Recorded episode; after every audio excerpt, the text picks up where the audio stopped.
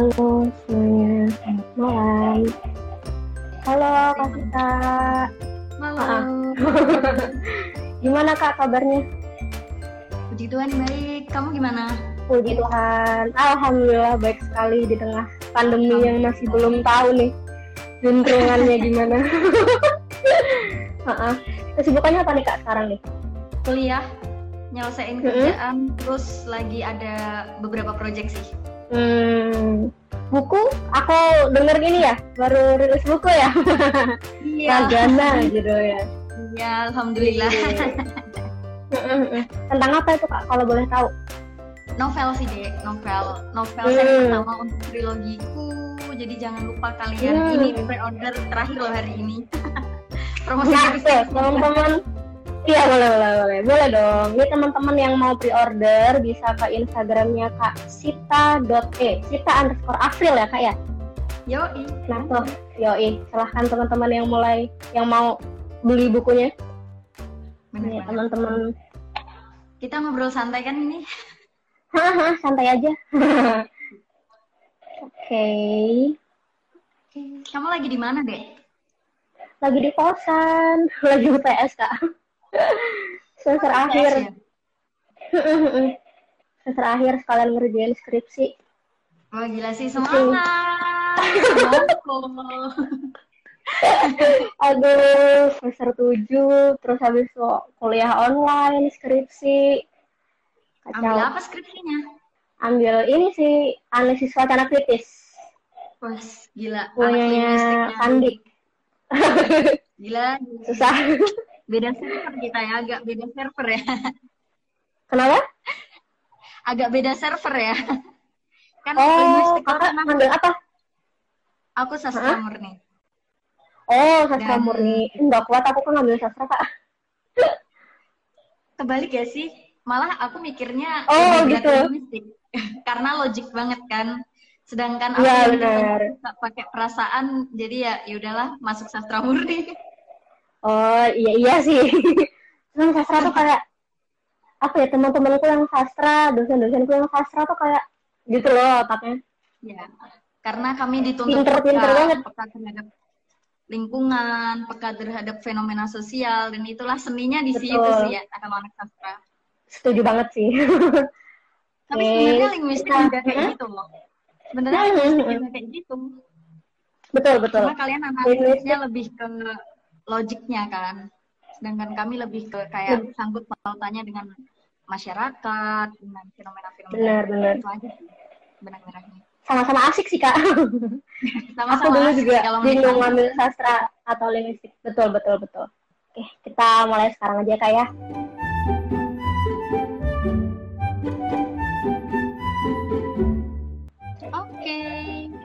Halo teman-teman yang baru join, selamat malam semuanya. Selamat malam semuanya. Halo nih, aku Kiki, aku Zahra, bisa bilang Zahra di sini ya. Dari kreatifnya Ruang Telisik. Di sini kita udah bareng nih sama Kak Sita Afril, Duta Bahasa Jawa Tengah 2019. Wih. Padahal biasa sih sebenarnya. Duta Bahasa dan Duta Museum ya Kak ya, kalau nggak salah. Iya, genre juga Ah. sih sebenarnya, tapi genrenya di kabupaten. Oh gitu, sama-sama keren sih Kak. Iya. Semua orang itu keren Oke, tuh teman-teman dengerin, semua orang itu keren. di bidangnya Nah. masing-masing. Setuju sekali. Nah, di sini kita nih mau bahas tentang eksistensi bahasa Indonesia di era milenial. Oh ya, sebelumnya aku mau terima kasih banyak sama Kak Sita yang sudah meluangkan waktu dan tenaganya untuk bisa sharing-sharing nih sama teman-teman di sini tentang diskusi kita malam hari ini. Makasih banyak Kak Sita. Yeay.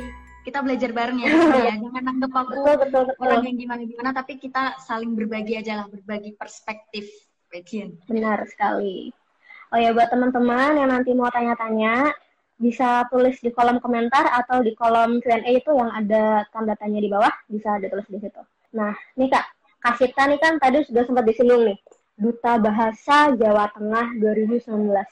Mungkin teman-teman masih banyak yang kurang familiar nih Kak, apa sih Duta Bahasa gitu? Bisa diceritakan dan dijelaskan mungkin, kayak awalnya, terus motivasinya gitu. Gimana Kak? Oke, okay, kalau misalnya kita ngomongin soal duta bahasa nih, sebenarnya kita bakal menemui dua istilah. Pertama, duta bahasa nasional dan duta bahasa negara. Ini kita harus hmm. luruskan dulu. Duta bahasa nasional ini kan dipilih dari masing-masing provinsi.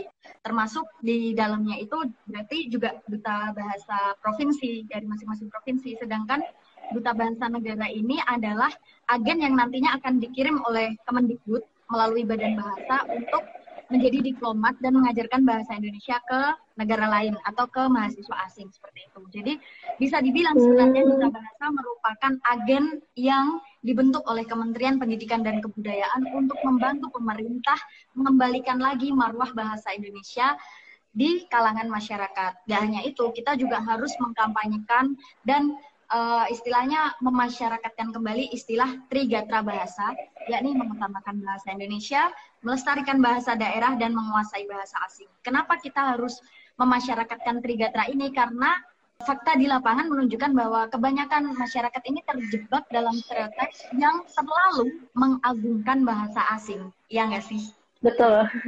betul, betul, betul. Itu benar-benar jadi tantangan sih buat generasi milenial ya. Karena mungkin kebanyakan dari kita nih anak-anak milenial mikirnya, ya udah sih kita udah udah berada di dunia yang bebas gitu ya, dunia yang tanpa batas. Apalagi sekarang internet benar-benar uh, merobohkan dinding batas antar negara gitu kan. Tapi bukan berarti kita harus mengagungkan bahasa asli itu dong. Kita juga harus bangga dengan bahasa kita. Karena apa? Bahasa Indonesia kan identitas kita. Kalau misalnya kita sendiri nggak bangga dengan identitas kita, ya jangan kaget 10, 20, 30 tahun ke depan Indonesia dijajah lagi meskipun dengan benar, benar, benar. jalan yang ini ya jalan yang smooth gitu ya tuh kan aku sendiri aja kadang masih terselip bahasa asing juga kalau dapat dipungkiri udah jadi habit kan udah jadi kebiasaan kita untuk mencampur bahasa. Tapi bagaimana kita untuk kembali menguatkan komitmen bahwa mengutamakan bahasa Indonesia itu jauh lebih penting. Tapi jangan sampai mengesampingkan uh, tekad kita untuk mempelajari bahasa asing juga.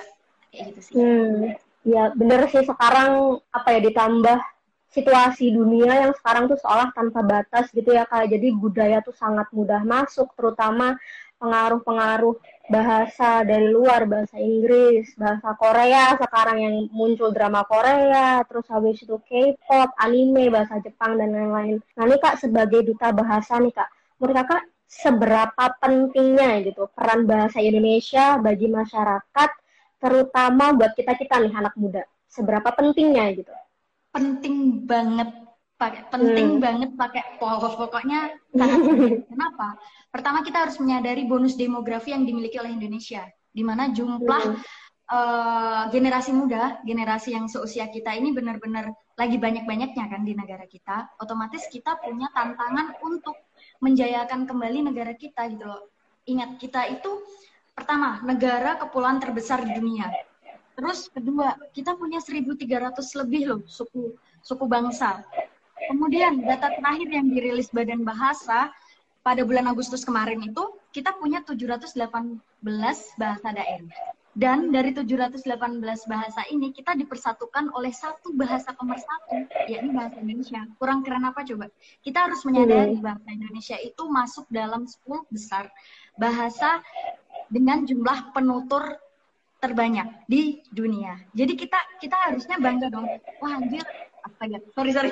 Gak apa-apa, apa-apa ya, santai ya. Anak linguistik dong itu bukan kasar. Gimana betul, ya? Betul, betul. Kita tuh harus punya punya idealis seperti bangsa Korea dan bangsa Jepang. Mereka bisa loh menjajah hmm. kita dengan bahasa mereka otomatis kita yang notabene negara lebih besar harusnya bisa juga dong menjadi negara adidaya, negara yang dominan dengan mengajak ini anak-anak muda ini untuk memperkuat kekuatan kita untuk terus mengutamakan bahasa Indonesia gitu loh. Karena itu kan identitas kita ya. Kalau misalnya kita nggak mau identitas kita, anjir identitas kita apa tersamarkan ya udah kita harus pelan-pelan harus konsisten gitu loh dengan menggunakan bahasa Indonesia ini. Kayak gitu sih. Penting benar sih, banget. Sih dan tapi ya aku ngeliat gimana kak? Sorry sorry nyala. Tapi ini kita juga nggak nggak bisa sepenuhnya menyerahkan beban ini ke generasi muda. Kita juga harus menjalin komitmen komunikasi dan juga kerjasama yang baik dengan lembaga-lembaga terkait gitu. percuma dong badan bahasa di sini sebagai lembaga yang terlegitimasi, lembaga yang benar-benar ada di bawah kementerian dan bertanggung jawab akan uh, pemartabatan bahasa Indonesia ini membuat program sekeren apa pun kalau misalnya pemerintah daerah tidak mendukung, kemudian universitas-universitas juga tidak mendukung, apalagi sosialisasi di lingkungan masyarakat juga tidak maksimal, di lingkungan generasi muda juga tidak maksimal, itu sama aja bohong gitu kan. Jadi tuh sebenarnya semua komponen, semua uh, lapisan masyarakat bertanggung jawab atas pemartabatan bahasa Indonesia itu sendiri. Itu sih yang perlu digarisbawahi. Bener sih. Apalagi sekarang yang tadi sudah aku sebutkan kayak globalisasi sangat mudah masuk, terus itu orang sekarang juga kayaknya lebih apa ya lebih suka cenderung lebih bangga gitu kalau misalnya belajar dan menggunakan bahasa asing daripada bahasa Indonesia dan bahasa daerah padahal oh aku ingat waktu itu dosen itu pernah bilang kenapa di universitas standar kelulusan itu adalah ILPT atau TOEFL gitu. Kenapa kok nggak ada gitu standar bahasa Indonesia? Sedangkan kita sendiri skripsi beberapa kebanyakan pakai bahasa Indonesia, kecuali jurusan-jurusan tertentu. Kemudian ya sesederhana kita adalah orang Indonesia gitu loh. Kecuali memang ada nanti eh, kasus-kasus uh, tertentu misalnya mau pertukaran pelajar atau mungkin mau kerja di luar negeri. Gitu sih ya kayak. Ya. Terus habis itu menurut kakak gimana nih dengan orang yang lebih bangga dan lebih suka belajar bahasa asing daripada bahasa daerah gitu menurut kakak kenapa nih kayak gitu nih sebenarnya itu nggak salah sih karena kan preferensi masing-masing orang emang beda-beda ya. Kita nggak bisa menjustifikasi ih kok kok gitu kali? Kok kok lebih bangga lo pakai bahasa asing bahasa Inggris bahasa Mandarin? Kau kan punya bahasa Indonesia? Harusnya kau lebih bangga tapi di sisi lain juga ada orang yang itu kan bahasa kita sehari-hari ngapain aku harus over proud harus berlebihan membanggakan bahasaku nah ini yang apa ya menurutku kayak degradasi moral bisa dibilang sebagai bagian dari hmm. degradasi moral ketika kita kita sendiri nggak bangga gitu loh dengan identitas kita. Terus untuk apa kita merayakan sumpah pemuda tiap tahun kemarin tuh aku sebenarnya sempat nyinggung ke teman-temanku gitu kan kayak mereka over proud mereka benar-benar yang bangga gitu mengunggah mengunggah enggak uh, postingan-postingan ucapan apa Sumpah Pemuda ya kemarin tanggal 28-nya. Tapi ke, dalam kesehariannya mereka selalu berpikir ngapain sih repot-repot belajar bahasa Indonesia? Kamu tuh repot-repot nyinggungin orang yang nulis dipisah sama disambung aja salah untuk hal kecil aja mereka tuh nggak peduli gitu Terus tadi kalau dari kamu, kamu bilang kenapa sih kak standar kelulusan kita justru pakai TOEFL? Kenapa nggak pakai UKBI? Padahal kan kita punya standar kelulusan bahasa kita sendiri gitu. Itu yang juga menjadi pertanyaan besarku. Kenapa sih lembaga-lembaga seperti universitas aja masih jarang yang uh, menggunakan UKBI sebagai salah satu standar kelulusan? Di beberapa universitas udah ada yang menerapkan di Provinsi Jawa Tengah sendiri, ini kita patut berbangga sih karena Pak Ganjar juga menerapkan aturan bahwa tenaga kerja asing yang mau masuk ke Jawa Tengah dia harus lulus sertifikasi dan berbahasa Indonesia. Yang yang paling penting adalah kita harus mempertanyakan juga komitmen dari untuk apa kita ada UKBI kalau misalnya pemerintah juga nggak mempertegas uh, apa namanya regulasi utamanya aja nggak nggak dijaga dengan baik itu juga percuma gitu loh. Betul betul. Dalam dalam konsep pemartabatan bahasa pengutamaan bahasa Indonesia adalah bagaimana kita berkolaborasi antar lembaga baik itu lembaga masyarakat maupun lembaga pemerintahan.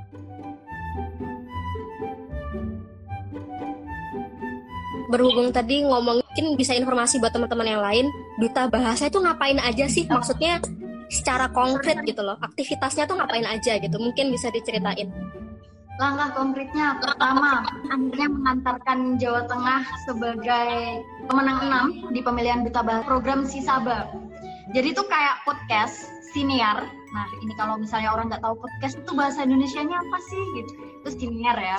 Kita punya program siniar dan dikolaborasikan dengan animasi animasi komunikasi anak-anak dengan uh, tentang uh, bagaimana cara kita berbicara dengan santun, bagaimana berbahasa dengan santun dan bagaimana kita mengenal istilah-istilah yang selama ini kita anggap tabu, tapi ternyata itu sebenarnya nggak salah gitu loh. Mungkin beberapa waktu yang lalu kita sempat dihebohkan dengan istilah anjay gitu ya. Padahal kan ikut bahasa itu nggak masalah gitu loh. Tapi kenapa orang yang di luar rumpun kebahasaan, orang yang nggak berkapasitas di bidang itu mempermasalahkan, kadang-kadang juga lucu Nah, hmm. berpijak dari hal-hal yang konyol itu akhirnya kami buka bahasa Jawa Tengah yang diinisiasi oleh Kak Ida dan Kak Adit membuat program yang namanya Sisa Bahasa. Nah, salah satu kata yang kita bicarakan itu adalah kata bajingan. Jadi bajingan uh, uh, konkret selama ini kita kalau misalnya kata bajingan konotasinya negatif banget konotasinya kita melupakan kata itu kata itu di daerah kebumen uh, kebumen atau mana gitu. Aku tapi daerah barat lah ya. Kata bajingan itu sebenarnya merupakan sebutan untuk ini penarik andong andong sapi. Oh iya? ini loh keunikan bahasa gitu loh. Mungkin banyak orang yang nggak tahu gitu kan. Terus anjir. Anjir juga kemarin dipermasalahkan kan. Nah, ya, benar. kata anjir sendiri itu di, di KBBI itu ada artinya kalau nggak keliru ya di KBBI itu kata anjir diartikan uh, sebagai saluran air. Coba nanti cek kalau misalnya aku keliru bisa dibetulkan tapi itu bukan kata yang kasar. Seperti yang hmm. disebut-sebutkan oleh oknum Iya benar. Gitu Kemarin kan sempat rame tuh yang katanya kata anjay tit merusak moral katanya. Tapi ada perdebatan juga sih. Tapi kalau setahu pribadi pun tuturan tuh kan tergantung ini ya kak ya tergantung konteks, tergantung sama dengan siapa kita berbicara juga. Jadi tidak semerta-merta itu adalah kata yang umpatan atau bahkan bisa merusak moral anak muda gitu. Nah, Benar terus habis itu dari fenomena-fenomena yang tadi sudah kita bahas, ada lagi nih Kak. Tadi juga sebenarnya sudah kita singgung dan bahkan sudah kita omongin gitu, yaitu fenomena jaksel, bahasa jaksel, bahasa di mana kita mencampurkan bahasa Inggris. Nah, which is speaking English now. Which is yes. Karena kan tanpa sadar itu kadang kita juga mengucapkannya gitu. Iya. Aku ya, aku kan? sendiri, aku pribadi juga juga nggak memungkiri itu loh. Udah berapa kali hmm. coba kita live ini dalam durasi berapa menit, aku menyisipkan bahasa asing juga gitu karena itu udah menjadi habit, menjadi kebiasaan. Tapi ya bagaimana kalau kita sadar, maksudnya bagaimana sih kita pinter-pinter mengontrol diri gitu loh. Kalau yang namanya hmm. orang kan kadang ada kita nggak sadar terus keceplosan gitu, nggak masalah. Tapi kalau misalnya kita dalam kondisi kondisi sadar ya, ayolah kita lebih mengutamakan bahasa Indonesia kayak itu. Lebih lebih bagaimana sih kalau kita mau berkomitmen dengan diri sendiri gitu loh.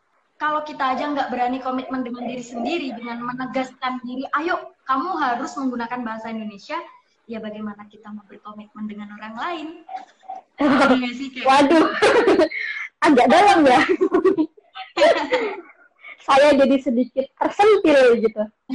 Oke, okay. tapi emang ini sih kak, tanpa kita sadari apalagi sekarang globalisasi sangat tidak ada batas gitu. Jadi orang sudah sangat terbiasa kali ya melihat dan mendengar di media sosial. Kemudian banyak orang yang lebih menggunakan bahasa Inggris gitu. Itu sih. Kalau aku sih mandangnya gini deh. Gimana? Kenapa sih kita kita menjadi orang yang terlalu mengagungkan bahasa Inggris? Mungkin karena bahasa asing hmm. kita dari kecil kita dididik lebih ke belajar bahasa Inggris ya, bahasa ketiga kita gitu. Dan itu udah menjadi stereotip yang terbentuk di kalangan masyarakat bahwa anak yang pinter, orang yang pinter adalah orang yang bisa pasti berbahasa Inggris. Yang kayak gini karena di daerahku sendiri dulu waktu aku SD itu banyak orang tua yang berlomba-lomba menyekolahkan anaknya sekolah tambahan gitu ya les gitu untuk belajar bahasa Inggris karena ya mereka sudah terkungkung dalam stereotip bahasa asing itu lebih utama gitu. Kalau dia nggak bisa pakai bahasa asing, dia nggak bakal bisa berkembang. Padahal menurutku nggak juga gitu loh. Oh pada akhirnya kan bahasa itu sifatnya mana suka ya kan. Yang yang paling yeah. lucu, fenomena yang paling lucu. Ini aku aku alami sendiri bahkan sampai sekarang ya. Itu kadang ada teman-temanku yang bilang kayak gini sumpah ya aku tuh takut banget kalau grammarku salah ketika dia mau ngetik hmm. atau ketika dia mau bikin takarir ayo tahu nggak takarir itu apa betul, betul. caption nah, tapi ketika mereka sa salah menulis dalam bahasa Indonesia contoh kecil menulis apa namanya dipisah atau disambung terus peleburan KTSP penasalan kaidah penasalan hmm. kamu tahu kan? Itu tuh kayak mereka ya udah biasa aja ya udah sih yang penting kan yang baca ngerti. Itu sering banget respon kayak gitu aku terima. Terus kayak kok bisa ya orang lebih malu ketika salah berbahasa Inggris atau berbahasa asing yang notabene bukan bukan hak kita juga gitu loh untuk benar dalam bahasa mereka, tapi mereka kayak biasa aja gitu ketika salah dengan apa yang harusnya dijaga. Nah, tadi aku juga memiliki keresahan yang sama sih Kak tentang penggunaan apa ya? Ini kesalahan tanda baca, sesimpel penggunaan tanda baca. Orang tuh sering remeh kayak bahasa apa yang dipisah sama yang digabung. Terus habis itu kata baku misalnya, kata risiko, kata apotek, kata sekadar, itu orang tuh masih kayak kenapa sih harus sekaku itu gitu. Padahal kan itu ya, adalah ya, apa ya? Gitu. Iya, itu adalah hal yang sangat dekat loh dengan kita. Itu adalah bahasa kita sehari-hari loh. Meskipun mungkin ada yang mikir kalau ah itu kan buat skripsi gitu kan. Orang deskripsi aja masih banyak yang salah kan tentang penggunaan KTSP, penggunaan apa? Ini kayak tanda baca gitu-gitu. Menarik sih memang. Kalau misalnya di Duta Bahasa Jawa Tengah itu apakah juga bahasa daerah juga atau bahasa Indonesia aja? Harus dong bahasa, bahasa daerah dan bahasa daerah. Jadi Duta Bahasa benar-benar dari berapa kabupaten kita ya atau sampai aku sampai kabupaten juga. Tapi intinya ada rumpun yang apa, ada rumpun yang udah kecampur dengan bahasa Sunda Kebumen itu kan bahasa daerahnya campuran Sunda dan Jawa kan bahasa peralihan. Tegal juga Terus di bahasaku sendiri itu kan karena kami pesisiran, jadi kami mengadopsi bahasa yang lebih nyerempet ke daerah Jawa Timur, agak kasar, agak keras, kayak gitu sih. Jadi kami juga harus harus gimana ya? Istilahnya tuh mempersatukan logat, mempersatukan dialek dari bahasa-bahasa daerah yang ada di Jawa Tengah. Coba disuruh ngomong nih orang orang Pati aku disuruh ngomong lah sama orang Solo. Pasti beda padahal kami sama-sama orang Jawa. Dan itu yang harus oh, iya? sadarkan masyarakat. Jangan pernah menyamaratakan meskipun kita sama-sama orang Jawa. Itu sih. Oh gitu. Bahasa bahkan bahasa Solo sama bahasa Jogja yang aku pikir sama ternyata beda banget ya kak ya? Beda banget. Bahasa Semarangan juga sama salah tiga beda. Bahasa hmm. apa namanya Pati bahkan yang lucu jadi dulu waktu 2017 waktu aku pemilihan hmm? Mawapres itu aku ngangkat uh, fenomena bahasa Jawa bahasa Jawa krama itu kan di Pati studi kasusku di Pati di SMA aku sendiri bahkan beda desa ini tuh udah beda beda diksi gitu loh untuk menyebut sesuatu misalnya dingklik dan kursi Betul. itu sebuah fenomena yang unik gitu loh wih padahal kita satu kabupaten ya. Padahal kita satu kecamatan satu kawasan itu aja menyebut satu hal itu bisa beda-beda. Dan itu yang yang harus kita pahami bersama-sama gitu loh. Bahwa ketika kita berbahasa itu kita adalah eh kita sedang mengkomunikasikan sesuatu menyepak, menyepakati penyebutan untuk satu hal. Menarik sekali sih ya kalau ngomongin bahasa daerah. Karena aku sendiri pun orang Jawa Timur. Bahasa dialeknya tuh kan sangat amat berbeda satu sama lain yang Surabaya yang sekasar hmm. itu habis yang mana ya kan gimana sih ya? Ya kayak gitu habis yang mulai ke daerah barat itu mulai nyerempet-nyerempet kayak Jawa Tengah. Jadi karena aku sendiri orang Kediri jadi kayak pertengahan gitu kak. Kadang ada beberapa bahasa yang memang sama kayak Jawa Tengah ada beberapa bahasa yang cenderung kasar iya itu kalau ngomongin kasar karena pesisir kan masuknya kalau oh, iya, benar, benar, lebih benar. ke selatan lagi ada daerah Solo Karanganyar itu pasti mereka halus sekali benar beda. Dan yang yang harus kita garis bawahi juga bahasa ini mencerminkan kepribadian loh. Diakui mm -hmm. ataupun tidak, bahasa itu mencerminkan kepribadian kita dan menunjukkan eksistensi dari mana asal kita, dari mana daerah kita. Ketika aku pertama kali di Semarang, aku juga kaget. Padahal aku orang pesisir. Harusnya aku udah terbiasa dong dengan dialek kasar, dengan logat-logat yang keras, dengan suara yang keras. Gitu dengan intonasi yang keras juga. Tapi ketika aku sampai di Semarang ternyata ada yang lebih keras dan kerasnya dialek Semarang itu khas gitu loh, beda dengan yang di hmm. daerah. Jadi adaptasi bahasa itu justru kadang lebih sulit sih menurutku, menurutku. Tapi itu ada sensasinya sendiri gitu kayak wah asik ya kalau kita bisa bicara dengan dialek lokal di mana kita berada. Iya benar sih. Terus kak ini tadi kan kita ngebahas tentang bahasa Indonesia dan bahasa daerah. Menurut kakak nih kita sebagai anak muda gitu ya, apa sih yang bisa kita lakukan gitu untuk apa ya berkomitmen lah untuk menjaga bahasa Indonesia dan bahasa daerah gitu. Mungkin lewat media sosial atau lewat apa teknologi yang sekarang sudah sangat maju kan ya. Kalau aku pribadi yang bisa aku sarankan sekarang adalah berkomitmen dengan diri sendiri. Karena hmm. aku sadar gitu loh aku nggak ada kapasitas untuk mempengaruhi semua orang ya kan? Siapa sih aku? Siapa sih Betul. kamu? Siapa sih kita gitu loh kayak siapa sih kita? Ya, kalau misalnya kita emang udah influencer yang besar mungkin bisa. Tapi yang yang jadi pertanyaan sekarang kan kita bukan siapa-siapa gitu loh kita bukan orang yang punya engagement, punya power segede itu, segede orang-orang yang memang udah dipandang besar gitu kan. Jadi ya yang bisa kita lakukan sekarang adalah berkomitmen dengan diri sendiri, mengedukasi sesuai dengan kapasitas kita melalui apa pun yang kita punya. Kalau kita punya media sosial seperti Instagram, ya ayo, ayo kita mengedukasi masyarakat dengan konten-konten yang sesuai kapasitas kita. Jangan melebar ke ranah lain gitu loh. Karena kalau misalnya kejadian yang kayak kemarin terulang, ini nggak lucu gitu loh. Kamu siapa gitu loh? Ya bukan saya aku aku pribadi nggak nyerang pribadinya dia ya. Tapi kita ngomong soal kapasitas.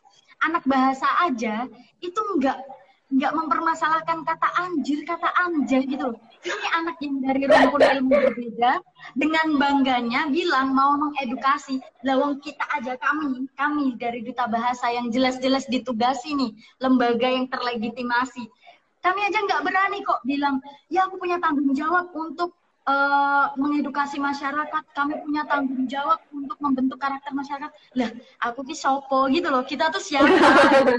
kalau kalau nggak pelan-pelan ya, ya apa sih gitu loh. Kadang tuh lucu-lucu aja. Orang kalau mau terkenal emang kadang kayak gitu ya. fenomena lah, itu fenomena kan setidaknya dari fenomena kata anjay itu kita semua jadi introspeksikan. Oh ternyata ada kok orang yang peduli dengan bahasa. Ayolah, kita tuh semacam hmm kejadian kemarin. Betul, betul, betul. mana nih? Kok nggak keluar, nggak ada suaranya, gitu kan? Jadi kalau hmm. ketika ada orang lain orang lain yang muncul, akhirnya kita kayak cacing kepanasan kan kita semua, ih ngapain ya anak kayak gini gini gini. Akhirnya kita berlomba-lomba untuk mengedukasi juga dan itu itu dampak yang positif menurutku karena banyak orang yang speak up, banyak orang yang bersuara untuk meluruskan. Hmm. Jadi Bahkan, jangan jangan huh? hanya jangan hanya dilihat dari sisi negatifnya aja, tapi juga kita harus berani melihat dari sisi positif. Itu sih yang harus kita terapkan dalam kehidupan sehari-hari juga. Jangan pernah memandang fenomena dari satu sudut, tapi kita juga harus melihat Betul. dari berbagai sudut. Betul. Sebagai orang bahasa sendiri uh, di perkuliahan pun sering sekali dosen itu bilang untuk jangan menjustifikasi suatu fenomena bahasa karena sebenarnya bahasa tuh nggak ada yang salah dan nggak ada yang benar memang Gak ada fenomenanya yang, yang ada yang seperti itu gitu kan iya. Kita fleksibel. Bahkan kemarin benar sekali sangat sangat amat fleksibel. Bahkan kemarin aku sempat nonton gitu kayak videonya dari si orang ini. Oknum ini betul. Dia yang tidak boleh disebutkan namanya. Itu sampai ini ngebawa ahli bahasa juga kalau nggak salah. Maksudku kayak wah berani sekali gitu loh Iya, tapi nggak salah dia sempat nyinggung masalah leksikon atau apalah itu. Sedangkan aku yang anak bahasa aku dapat materi leksikon itu semester 1 sama semester 3 aku aja nggak berani ngomong dengan konteks itu gitu karena itu bukan ranahku. Pertama. Kedua juga aku nggak menguasai. Kan nggak lucu loh. Intinya gini loh. Betul betul betul betul. kita harus mikir dan kita harus percaya dengan diri kita bahwa kita menguasai materi kita menguasai hal yang sedang dipermasalahkan gitu loh. Kalau kita aja nggak menguasai ya ngapain kita speak up itu sih. Betul itu sekali. benar-benar dalam kehidupan sehari-hari pun harus seperti itu kan. Kayak udahlah ayo kita tuh fokus ke hal-hal yang memang sesuai dengan kapasitas kita. Bukan berarti kita cuek atau nggak peduli dengan hal lain enggak. Cuma kan sebuah fenomena itu bisa dikaji dari berbagai rumpun yang ada gitu. Dari rumpun bisa dari rumpun sosial bisa dari perspektif bahasa dan budaya juga bisa kayak gitu. Jangan asal-asalan. Dari segi psikologi ngapain sampai psikologi gitu aku juga ketawa ngakak sih pas nontonnya kayak langsung bilang ini adalah pergeseran moral lah kok langsung pergeseran moral gitu loh. Kita ngomongin pergeseran moral, fenomena di lapangan itu jauh lebih parah, jauh lebih parah dan jauh lebih apa ya, lebih pantas untuk mendapat perhatian gitu loh. Ini masalah anjay loh. Kayak That's not important for us. But please, kenapa sih harus dibahas gitu? Banyak permasalahan yang lebih penting gak sih kak? Maksudnya itu adalah kata yang maksudnya kayak mean no harm gitu loh. Aduh jadi bahasa Inggris. Gitu. Iya. Sorry aku juga beberapa kali kan tadi pakai bahasa Inggris karena ya iya, balik lagi itu udah udah kebiasaan gitu karena bagaimana aku harus berkomitmen dengan diri sendiri sebelum berkomitmen Betul. dengan orang lain. oh, iya benar benar benar Nah itu jadi ada sisi positif ya kak ya dari fenomena yang kemarin di mana akhirnya aku pun kemarin sebagai anak bahasa juga apa ya ikut memberikan pandangan. Sangat sangat amat ke trigger. Karena wah kok gini gitu. Padahal itu bukan hal yang harus seserius itu diperdebatkan gitu. Apalagi sampai bawa-bawa moral. Terus sama ini kak kemarin aku sempat lihat di Twitter ada orang yang bilang bahwa salah satu dialek itu jadi dia mencampurkan bahasa Indonesia dengan bahasa Jawa dan itu dianggap sebagai merusak tatanan bahasa Jawa gitu. Dan dia bilang bahwa harusnya tuh nggak boleh kayak gini, gini, gini, gini, gini, gini. Nah itu gimana kak menurut kakak? Bahasa Indonesia dengan bahasa Jawa. Kalau kita ngomongin soal tatanan bahasa, bahasa Indonesia Betul. sama bahasa Jawa jelas berbeda dong. Bahasa Jawa sendiri hmm. yang aku tahu ya, kita itu ada tingkatan. Ini secara umum. Sebenarnya kalau di breakdown lagi tuh bahasa Jawa aja masih terbagi lagi. Tapi secara umum kita kan terbagi tiga ya. Promil, kromo, terus nguku. Nguku masih terbagi lagi kalau di breakdown. Kromo juga masih terbagi lagi. Kita ada aturan seperti itu. Sedangkan di bahasa Indonesia kan kita in general, kita secara umum, kita nggak ada pembagian itu, kita nggak ada tata cara ketika kita harus ngomong dengan orang tua harus menggunakan bahasa apa, ketika kita harus ngomong dengan anak yang lebih muda harus seperti apa, dalam forum ini seperti apa, dalam forum itu seperti apa. Kita nggak diatur kalau dalam bahasa Indonesia, kita hanya mengenal dua, yakni bahasa informal dan bahasa formal. Dan dua ini top dan tidak mengatur tingkatan. Sedangkan bahasa Jawa jelas mengatur tingkatan di situ yang berkaitan dengan unggah-ungguh juga, dengan kepribadian, dengan adat istiadat, adat istiadat dan sopan santun kita gitu kan. Dan kalau misalnya dianggap merusak, ya jelas merusak. Tapi kalau langsung hmm. justifikasi itu nggak boleh, menurutku nggak bisa juga gitu. Mengingat zaman sekarang berapa orang sih yang masih paham dengan cara bertutur dengan bahasa Jawa yang baik dan benar? Kita harus menilik itu. Betul, betul. Apakah orang tua parenting sekarang ketika mereka mengajarkan ke anak-anaknya mereka menggunakan bahasa krama kita harus mengingat itu juga karena setahu aku orang tua orang tua muda sekarang mereka ngomongnya bilingual tapi nggak bahasa Jawa dengan bahasa Indonesia tapi bahasa Inggris dengan bahasa Indonesia itu fakta di lapangan yeah. gitu loh sedangkan kalau orang-orang di pedesaan dan mungkin juga di keluarga aku sendiri masih menerapkan bahasa Roma sama bahasa Moko meskipun pada prakteknya aku sama adikku sendiri lebih lebih dominan pakai Moko dan kadang kalau misalnya emang kami bete gitu ya sama mama sama atau siapa lah sama keluarga tapi malah cenderung pakai bahasa Inggris gitu tapi kita hmm. aja gitu. Nah kita harus menyadari di sini ada pergeseran pembiasaan lah. Dan ya itu itu apa statementku gitu loh. Kalau dibilang merusak jelas merusak. Karena dua dua bahasa ini aja udah beda gitu. Loh. tapi kalau dijustifikasi itu nggak boleh ya nggak bisa juga. Kita harus mengingat faktor-faktor X yang melingkari peleburan bahasa itu pencampuran bahasa itu itu sih kalau pendapat aku. Hmm gitu. Soalnya aku mikirnya juga kayak apa ya itu kan kalau misalnya dari linguistik kan ada yang namanya kode switching dan juga kode mixing yang mana uh, yang mana kayak pencampuran bahasa entah itu bahasa Jawa bahasa Inggris atau eh bahasa Jawa bahasa Indonesia atau bahasa Inggris bahasa Indonesia atau mungkin bahasa lain dan itu memang sudah hal yang tidak bisa dihindari lagi. Kita apalagi Indonesia memiliki banyak sekali bahasa sangat multikultural sangat multilingual. Ya kita nggak bisa terhindar dari itu. Dan kalau untuk dibilang merusak terlepas dari tatanan ya kak ya. Jatuhnya sangat judgmental sekali gitu loh. Sedangkan bahasa ya, kan bener, bener. tidak bisa begitu gitu. Tidak bisa. Kita nggak bisa mematenkan sesuatu bahasa kan fleksibel kan uh. seperti yang kita omongin hmm. di awal tadi bahasa itu sifatnya fleksibel kita akan mengikuti perkembangan yang ada gitu loh dan dari perkembangan itu apakah kita akan bertahan atau kita malah terseleksi oleh alam itu yang akan menjadi hmm. pertanyaan di akhir nanti. Kalau kalau dari fenomena atau case yang kamu tunjukkan tadi kan sebenarnya itu menjadi tantangan. Kalau emang pencampuran bahasa Indonesia dan bahasa Jawa itu dianggap sebagai perusak tatanan, nah sekarang yang menjadi pertanyaan kita, apakah akan ada lembaga yang berani atau orang-orang yang berani memastikan bahwa itu nggak akan merusak? Mengingat kita aja belajar bahasa Jawa nih ya di, di tingkat SD sampai SMA itu cuma berapa jam sih dek? Cuma 45 menit. Satu KBM Iya benar benar benar. dengan kerumitan yang lebih rumit dari bahasa Inggris kita hanya dikasih waktu satu jam dalam satu minggu. Nggak nggak make sense gitu loh nggak realistis tapi kita dituntut untuk tetap mempertahankan ya ya oke okay, emang tantangan sih tapi kan hmm, kadang aku mempertanyakan kolaborasi antar lembaga ini masih kurang baik lembaga pendidikan Hmm. baik lembaga-lembaga yang berafiliasi dengan Kemendikbud dalam konteks ini Badan Bahasa, Balai Bahasa ini masih kurang komitmennya juga. Tapi Ya Allah, ini aku sebagai mengkritik pemerintah. ini aku sebagai orang yang awam terhadap lembaga-lembaga bahasa gitu ya kak ya. Memang kan tadi kakak bilang masih kurang bisa dibilang.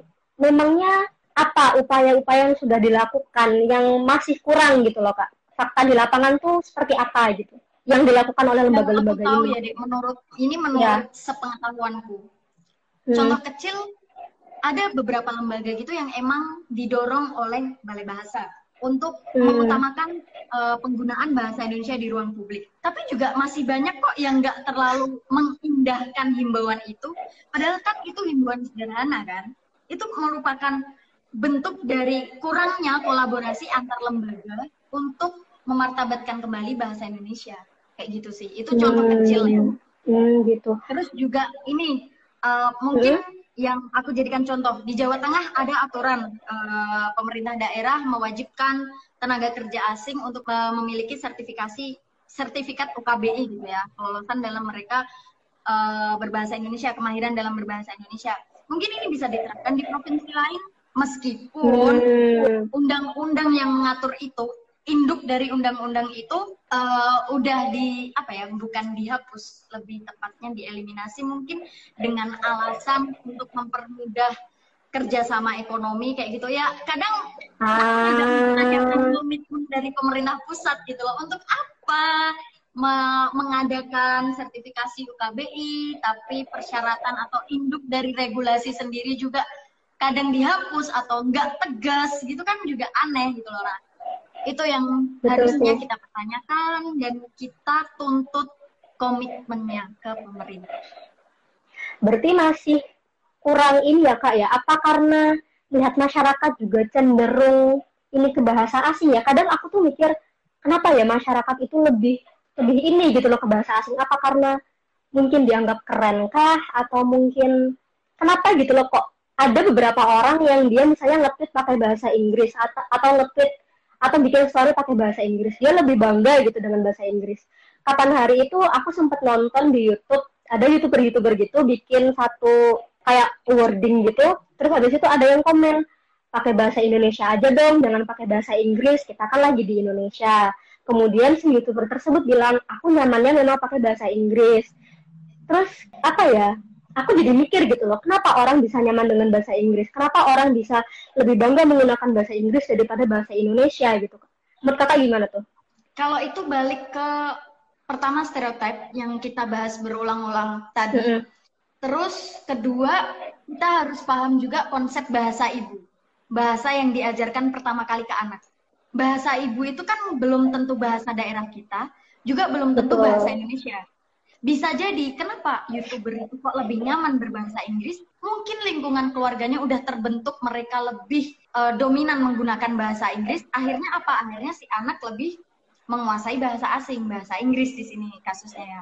Jadi kayak kita juga nggak bisa menyalahkan itu karena emang udah terbentuk gitu loh. Stereotip yang ada di masyarakat, yang ada di lapangan itu mereka emang udah terlalu mengagumkan bahasa asing karena ya itu tadi dari dari kecil udah dididik, udah ditekoki gitu ya, udah didoktrin. Bahasa Inggris adalah bahasa global yang harus dikuasai kalau memang kamu ingin bergaul di dalam lingkungan internasional, di dunia internasional. Padahal nggak gitu juga gitu loh. Bah- Bahkan menurut pengalaman aku pribadi, ketika aku di luar negeri, justru kadang orang-orang orang luar nih yang pengen tahu bahasa kita gitu loh. Kayak contoh kecil, masalah ngomong good morning, selamat pagi, kayak gitu tuh.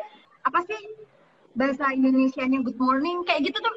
Kita tuh kadang kan banyak juga yang malah mereka eh ngapain sih mereka kepo dengan bahasa aku kayak apa ya udah terbalik lah ini udah terbalik dan ya gitu lah Jadi kadang agak ironis sendiri ya kak ketika orang asing itu malah ingin belajar bahasa Indonesia, senang belajar bahasa Indonesia daripada Heeh, daripada teman-teman kita sendiri.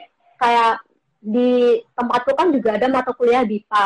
Itu Iya, bener banget. bisa dili betul bisa dilihat bahwa peminat bahasa Indonesia itu banyak sekali loh dan Sangat banyak. kenapa kenapa bahkan di Australia kalau nggak salah ya kayak itu ada eh, kampus di mana bahasa Indonesia itu menjadi salah satu mata kuliah di sana dan itu kan melihat fenomena itu saja seharusnya kita menjadi orang Indonesia tuh kayak wah orang bule loh orang yang bahasanya kita banggakan dalam tanda kutip tuh malah bangga dengan bahasa kita. Kok kita tidak sebangga itu gitu? Apakah karena kita sudah terbiasa mungkinnya dengan bahasa Indonesia dan orang bule kan orang luar mungkin itu menganggap itu sebagai suatu hal yang baru mungkin gitu ya kak ya? Kalau aku pribadi tuh eh, mandangnya gini sih, mungkin istilah kasarnya kita tuh mental terjajah nggak sih? Mungkin karena efek historis kita yang dijajah bangsa lain udah terlalu lama, akhirnya ya ya kita kita jadi kayak gini gitu loh. Bener banget Hmm. seperti apa yang kamu bilang. Australia itu emang gimana ya? Bahkan Badan Bahasa kan juga punya kantor di sana kan, karena emang saking banyaknya peminat budaya bahasa budaya Indonesia dan bahasa Indonesia di sana. Juga di apa namanya Kairo di Mesir juga dia udah buka apa namanya mata mata kuliah khusus kelas khusus untuk bahasa Indonesia di Vietnam negara yang udah menyelenggarakan pendidikan bahasa Indonesia untuk penutur asing untuk mahasiswa asing. Dan ini sebenarnya sebuah hal yang sangat-sangat membanggakan dan sangat-sangat memprihatinkan gitu loh. Di sisi lain kita bangga Betul. ada orang yang bersedia ada orang yang jatuh cinta dengan keelokan kita dengan keunikan bangsa kita keunikan bahasa kita tapi di sisi lain juga miris gitu loh. Ketika orang lain mati-matian belajar bahasa Indonesia meskipun itu hanya sekedar dipisah dan disambung kita sendiri yang tinggal di sini justru menyepelekan. Ini kadang hal yang benar-benar memprihatinkan sih. Dan kayak ih kenapa sih Betul, harus betul. kayak gini? Mental mental kita tuh masih Betul. mental masih mental yang lebih suka mengagungkan orang lain daripada mengagungkan apa yang udah kita miliki. Tapi nanti kalau misalnya nih budaya kita udah mulai diakui atau dipelajari bangsa lain nah barulah kita heboh. Semua kekuatan warganet di, dikerahkan gitu kan untuk menghujat ini sebuah fenomena sebuah pola yang udah bisa dibaca gitu loh. Kita akan merasa bangga ketika apa yang kita miliki sudah mulai terancam eksistensinya. Itu harus itu aku setuju banget tapi sih. kalau misalnya apa yang kita punya belum belum terancam ya udah biarin aja toh. Mereka masih belajar dalam koridor normal aku masih yang berhak memiliki bahasa itu jadi ya ya udah kayak gitu kan Hmm. Nah nih kak ada pertanyaan nih dari Amoret P. Bagaimana konsep bahasa Indonesia sebagai bahasa pemersatu menyikapi apa nih 22 bahasa daerah yang statusnya yang Ya. statusnya dinyatakan punah? Gimana tuh kak? 22 atau 12 ya kayaknya kemarin aku terakhir baca 12 bahas oh 12 yang terancam lagi Mhm. Ehm, gimana ya sebagai bahasa pemersatu ini sebenarnya kita bisa menjadikan bahasa Indonesia untuk menjembatani komunikasi antara sejati penutur sejati yang memiliki apa namanya bahasa daerah tersebut untuk terus mengedukasi masyarakatnya agar tetap mempertahankan bahasa daerah tersebut. Kita ambil contoh bahasa apa ya? Oke, misal bahasa Jawa lah. Bahasa Jawa mungkin udah terancam punah. Terus banyak nih anak muda yang lebih fasih bahasa Indonesia tapi juga masih punya bibit-bibit dengan bahasa Jawa. Nah, ini tugasnya mengedukasi anak-anak kecil, mengedukasi masyarakat untuk terus melestarikan dengan bahasa Indonesia gitu. Jadi dibalik kalau kalau mungkin dulu kita belajar bahasa Indonesia dengan bahasa pengantar bahasa daerah, sekarang posisinya dibalik. Kita mempertahankan atau melestarikan kembali mem- eh, mengembangkan bahasa daerah yang punah ini dengan bahasa pengantar bahasa Indonesia. Nah itu sudah terjawab ya Amoreta. Kemudian ada lagi nih, kak gimana sih caranya mengenalkan bahasa daerah kembali ke anak muda sekarang lewat sosial media atau konten? Gimana tuh kak? Mengenalkan bahasa daerah ke anak muda? Ya, kalau ini sebenarnya udah banyak banget konten yang Hmm. pantas kita apresiasi seperti ruang telisik pun kan juga mengedukasi ini ya edukasi anak berbahasa Indonesia ya. Nah dan di akun-akun lain juga aku lihatnya kalau di explore itu banyak juga kok yang mereka mulai mengedukasi masyarakat dengan bahasa daerah mereka. Kemarin waktu ini acara Prasidatamaan kebahasaan dan kesusastraan di Jawa Tengah Pak Ganjar dengan bangga memperkenalkan satu aplikasi yang dibuat oleh anak SMK, anak SMK loh, dia membuat aplikasi untuk belajar bahasa Jawa gitu loh. Jadi balik lagi, kita bisa kok bersumbang kepada negara, Betul. kepada daerah kita dengan kapasitas yang kita punya. Kalau ada yang mempertanyakan milenial sekarang, sumbangsinya apa kepada negara? Punten bu, kita sumbang kapasitas, tapi ya, ya bidangnya beda-beda gitu loh. Iya betul betul betul.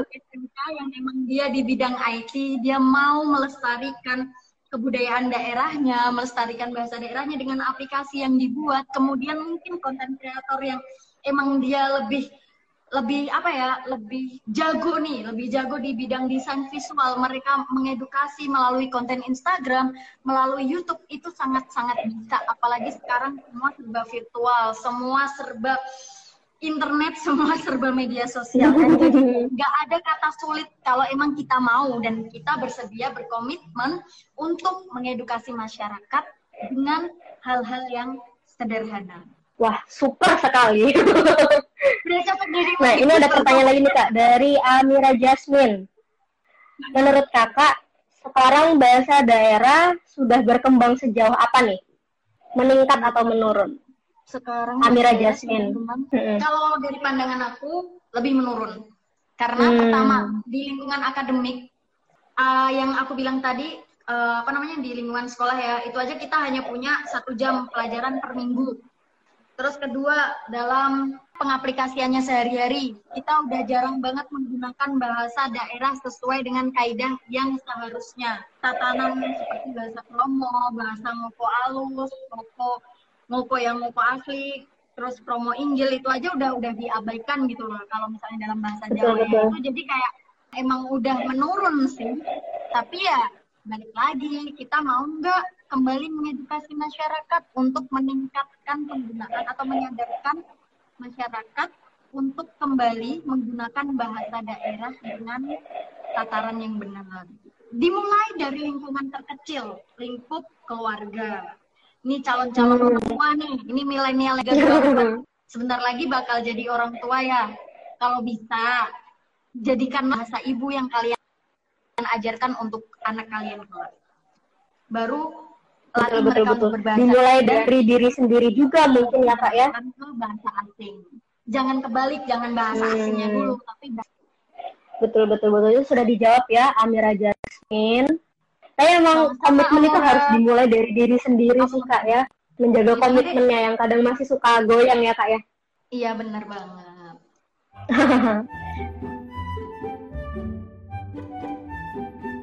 nah, ini terakhir nih kak nih. Menurut kakak, upaya apa sih yang bisa kita lakukan sebagai anak muda nih untuk menjaga komitmen itu? Untuk menumbuhkan rasa bangga, menunjukkan sikap bahasa kita yang positif terhadap bahasa Indonesia dan bahasa daerah nih terutama sesuai kapasitas kita menurut kakak tuh kayak gimana? Apa sih yang bisa kita lakukan? Pertama, kita kurang-kurangi sambat deh, kurang-kurangi sambat dan kurang-kurangi hmm. meremehkan meremehkan bahasa kita sendiri. Karena dari apa yang aku lihat, kebanyakan dari kita tuh terlalu meremehkan. Untuk bahasa daerah, kita ambil contoh bahasa Jawa ya. Banyak yang terlalu meremehkan bahasa Jawa dan takut disangka udik, disangka kampungan ketika kita ngomong pakai bahasa daerah dengan dialek dengan dialek daerah kita. Pertama kita harus mengikis prasangka itu. Kedua, jangan pernah malu, jangan pernah kita merasa kayak ya udah sih bahasa Indonesia kan bahasa yang udah kita pelajari dari TK, dari playgroup. Kenapa harus kita pelajari mat-mat yang kayak gini? Tapi nanti pas skripsian banyak revisi terus kalian banyak keluh. Jangan sampai kayak gitu. Intinya kita harus bangga dulu gitu. Kita harus berani melatih diri kita untuk berkomitmen menulis dengan benar, berbicara dengan baik dan benar. Benar itu sesuai dengan kaidah, baik itu sesuai dengan konteks dan di mana kita sedang berkomunikasi. Itu kalimat terakhir itu benar banget sih. Aku sangat setuju sekali. Bagaimana kita berkomunikasi dengan orang, bagaimana kita menempatkan diri di tempat yang tepat, di waktu yang tepat dengan siapa kita bertutur kata